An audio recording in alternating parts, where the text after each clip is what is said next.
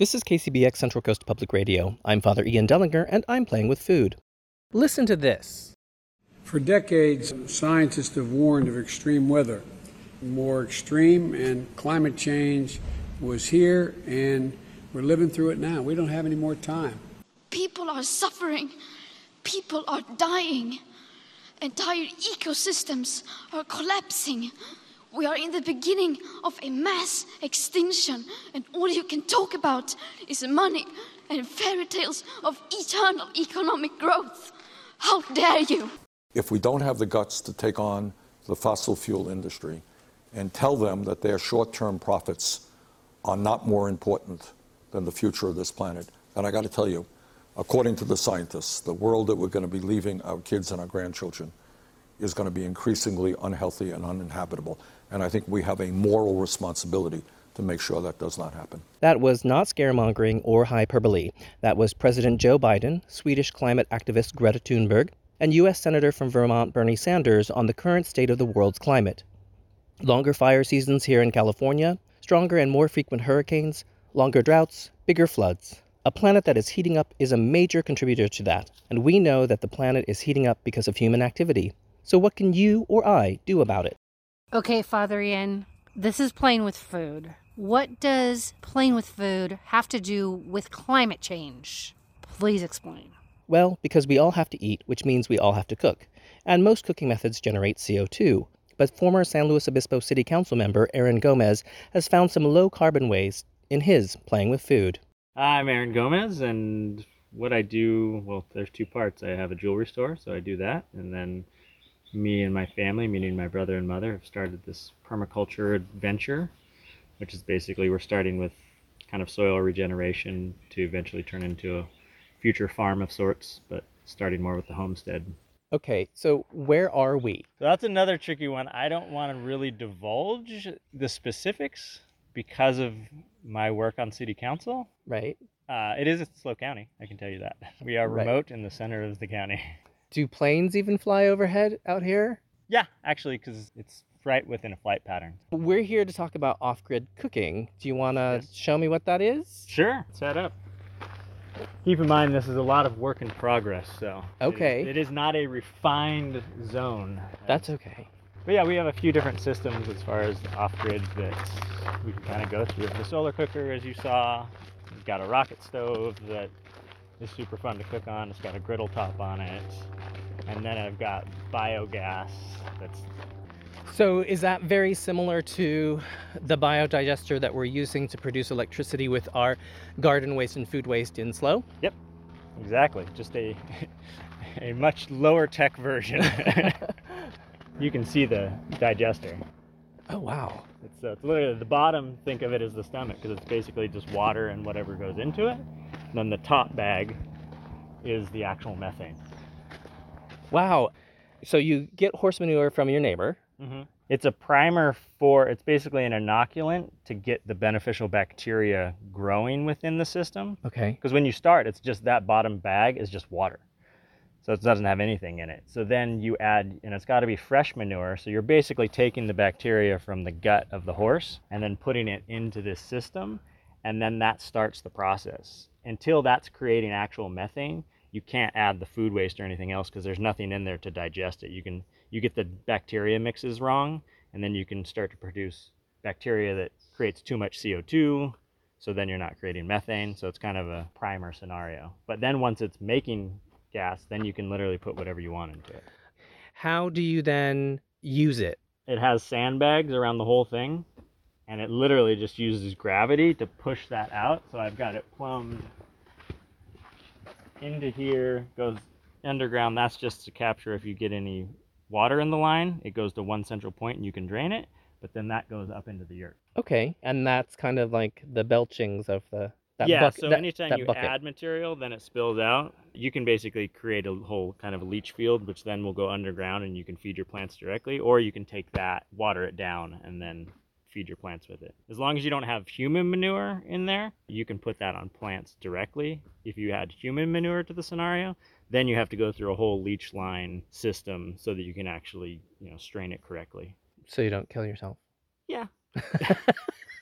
We spent millennia trying to figure out how not to kill ourselves. And it's questionable whether or not we've done a very We- good job of that. we haven't done a very good job of it, as this last 18 months has shown. That's the methane source. Yep. Okay, That's for that cooker. Here is the solar cooker. cool. Obviously, you can make these things as well fairly easily. This is a particular version. What I like about this one is even if at night I can plug this into a DC source. So since we're all off grid, I've got battery systems where I can literally just plug this in like a DC outlet and use the battery and I can still cook with it at night if I wanted to. So there's a lot of shiny metal. Yep. So the cylinder is where it's being cooked in the center. That's where you do the cooking. So you, you pull the cylinder out, and that's where you put your you put your food in there. Yep. What kind of food works and what kind of food doesn't? So far, you can do just about anything that you would do inside of a normal oven. It's just how you do it is a little bit different. In the sense of there's no way that you can, you know, just put a thermometer on it and check it every 20 minutes or so, so you have to pull it out. But we've done pies in it, you can do bread in it. You have to accommodate for it being a very small cylinder, so if it expands and hits the top of it, then you're doing a lot of cleaning. It's probably great for baguettes. yes. Baguette shaped bread. Yes, exactly. Certain things are just take longer. When I do rice, I just do it on the stovetop and then you can reheat it in this. If you're doing rice, then you can only be doing rice versus if say you wanted to do like a stir fry or a mix or something, then you can put the pre-cooked rice in with all the veggies at the same time and then it's all done at one time versus doing multiple layers which would then take you hours because it takes about 20 to 50 minutes to do a, a meal in it. So patience is a virtue. Patience is a virtue. So kind of the opposite of a microwave. Yeah. yes. I mean, the thing heats up to, I think, 500 degrees. So it's Okay. not that it doesn't have the heat to do it, it's just the process of doing it. Then the rocket stove. Is it this little thing that's the stove? Yep. Oh, okay. That makes a little bit more sense. So it's a griddle top. With these things, you can literally, you could cook anything on it. You could you put whatever you want on top of the actual stovepipe. Use this so that it can still vent, obviously, but then this sits on top of that, and then you toss over whatever you want.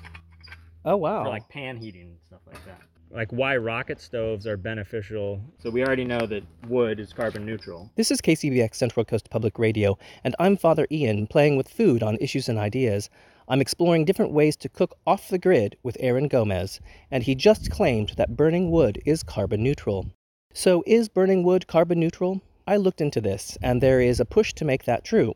The European Union and the United Kingdom have declared burning wood as carbon neutral in efforts to help meet their emissions targets. The US EPA, under the previous administration, made a move to do a similar thing. However, the current EPA administrator does not agree. What's the issue? Trees store carbon dioxide. They need it like humans need oxygen. When a tree is cut down, it no longer stores that CO2. When it is burned, it produces CO2 and other gases. So, what's going on with Aaron's rocket stove? So we already know that wood is carbon neutral. This is a more efficient way to burn wood. Now you're creating a greater efficiency for creating heat from that wood because all this uses is kindling. But because of the J-tube style of how it pulls in air, it just burns the wood at a higher heat. So then you're using less of it to cook whatever you want to. Versus a big barbecue, there's no airflow coming in. You're literally just using the wood itself. Efficiency. That's the key for Aaron's rocket stove. And in a conversation about this very subject with Minnesota Public Radio back in 2019, University of Minnesota Professor Emeritus Jim Bowyer said that if someone's living in a rural area and they have a stand of trees on their land or close by and available, there's no environmental reason not to use that wood as a source of energy. And that's the situation that Aaron is living in. When you want to use this, what are the steps to use this? that's your burn trap. Literally just start a fire in there. Then you throw a couple pieces of kindling. So this is the size of stuff that I burn. And it can be smaller, it can be bigger. You literally just throw a few pieces of that and then you close this. And this is where it sucks in air. So then it's pulling in air because of the heat system and then the heat is obviously coming up the vent. For this it hits the griddle top, heats the griddle top and then vents out that way.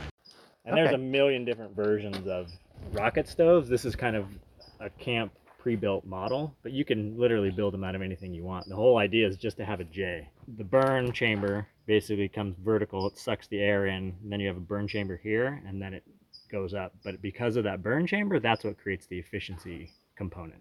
I noticed that it is outdoors. So do you do all your cooking outdoors? Except for the methane cooker goes into the yurt. I want to build like a full outdoor kitchen to do all this stuff because you can imagine out here in the middle of summer, cooking inside the yurt just heats up the yurt. Yeah, I was So- wondering what the temperature was going to be today. Yeah. Fortunately, you did not come out on the last heat wave we just had. Yeah. Then it's quite a bit hotter, but as you can tell, it's still pretty warm in the sun. Can we see the methane stove? Yeah.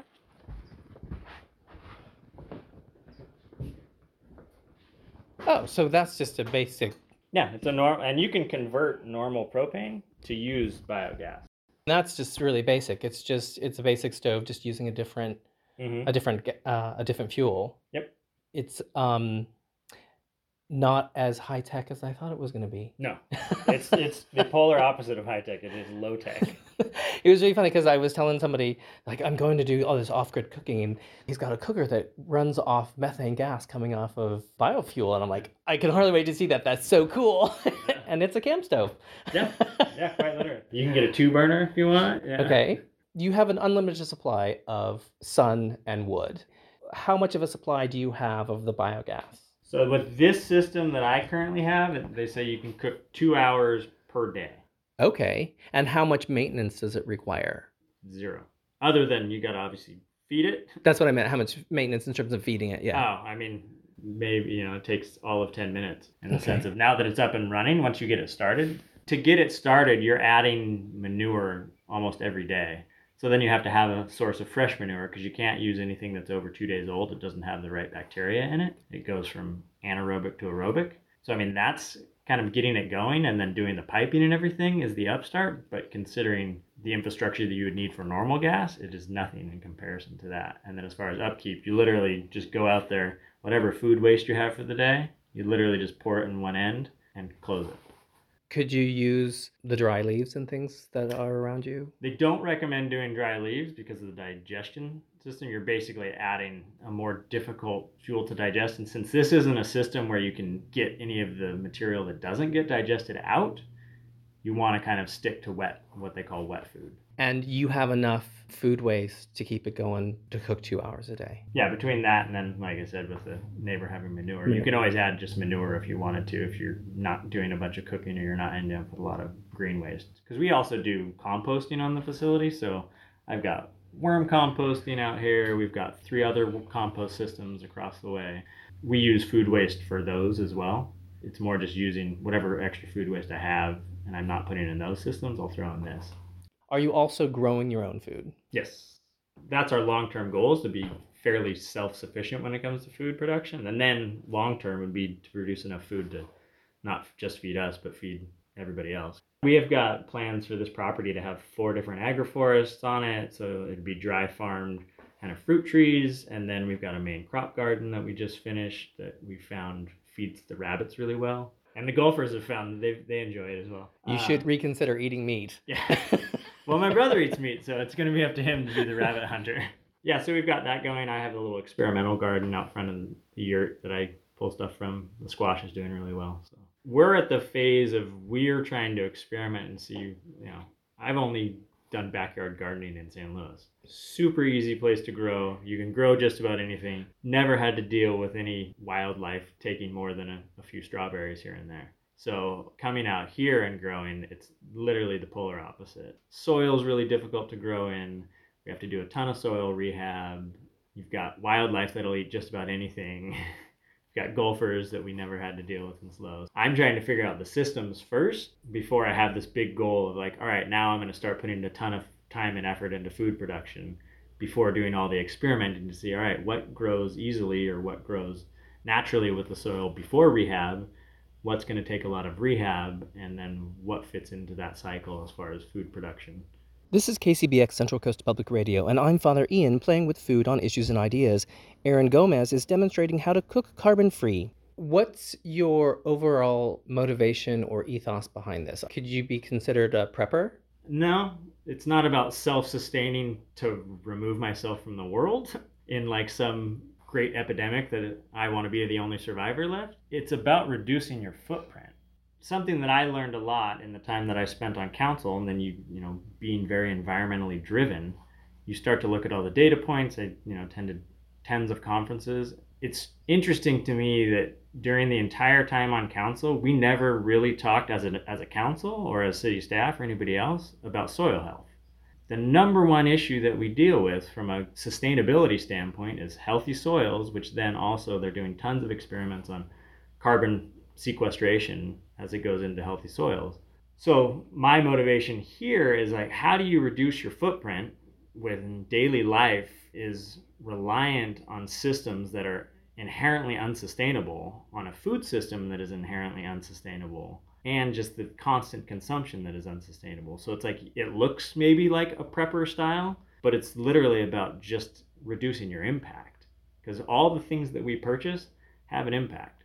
And the further they are away being produced, the bigger the impact is. We can't stand on our pedestal of calling ourselves environmentalists while purchasing all these goods or supporting a food system that is degrading our topsoil.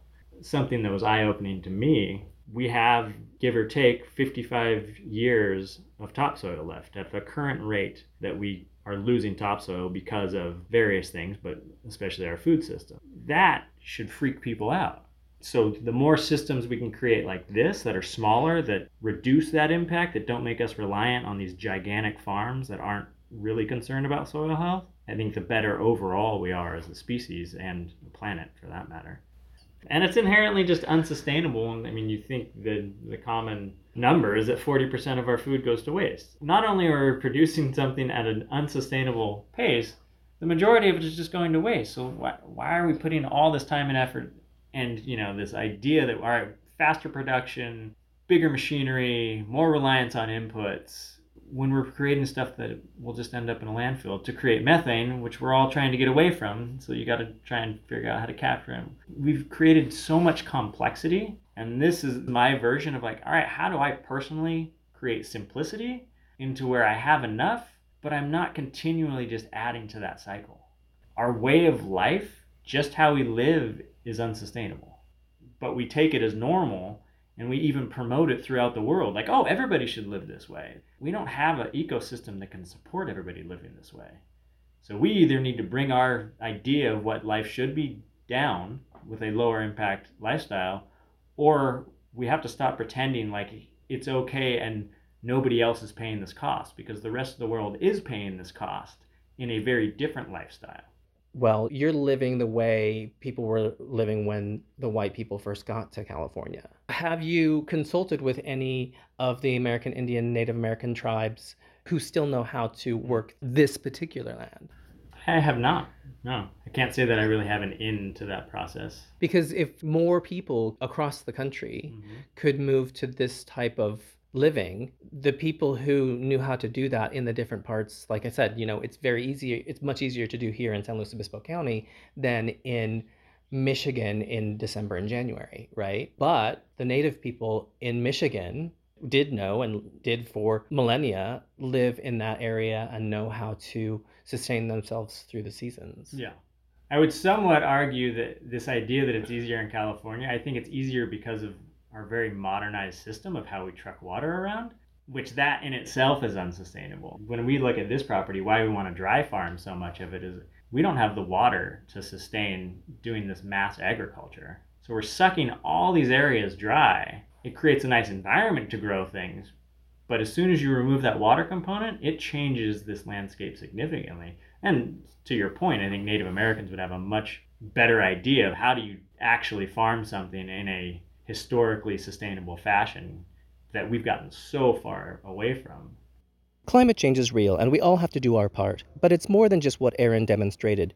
I recently discovered that the concept of an individual person's carbon footprint, while coined in the 1990s, was thrown into the common lexicon by the oil giant BP in a 2005 ad campaign. The successful intent was to get the general public to focus on their own carbon footprint and divert attention away from the impact of the fossil fuel industry on climate change. Yes, together we can achieve a lot as individuals, but don't be fooled. We cannot offset the powerful polluting of global industries.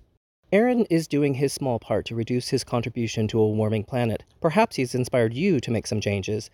He also showed me new ways to geek out when playing with food. This is KCBX Central Coast Public Radio. I'm Father Ian, and I'm playing with food.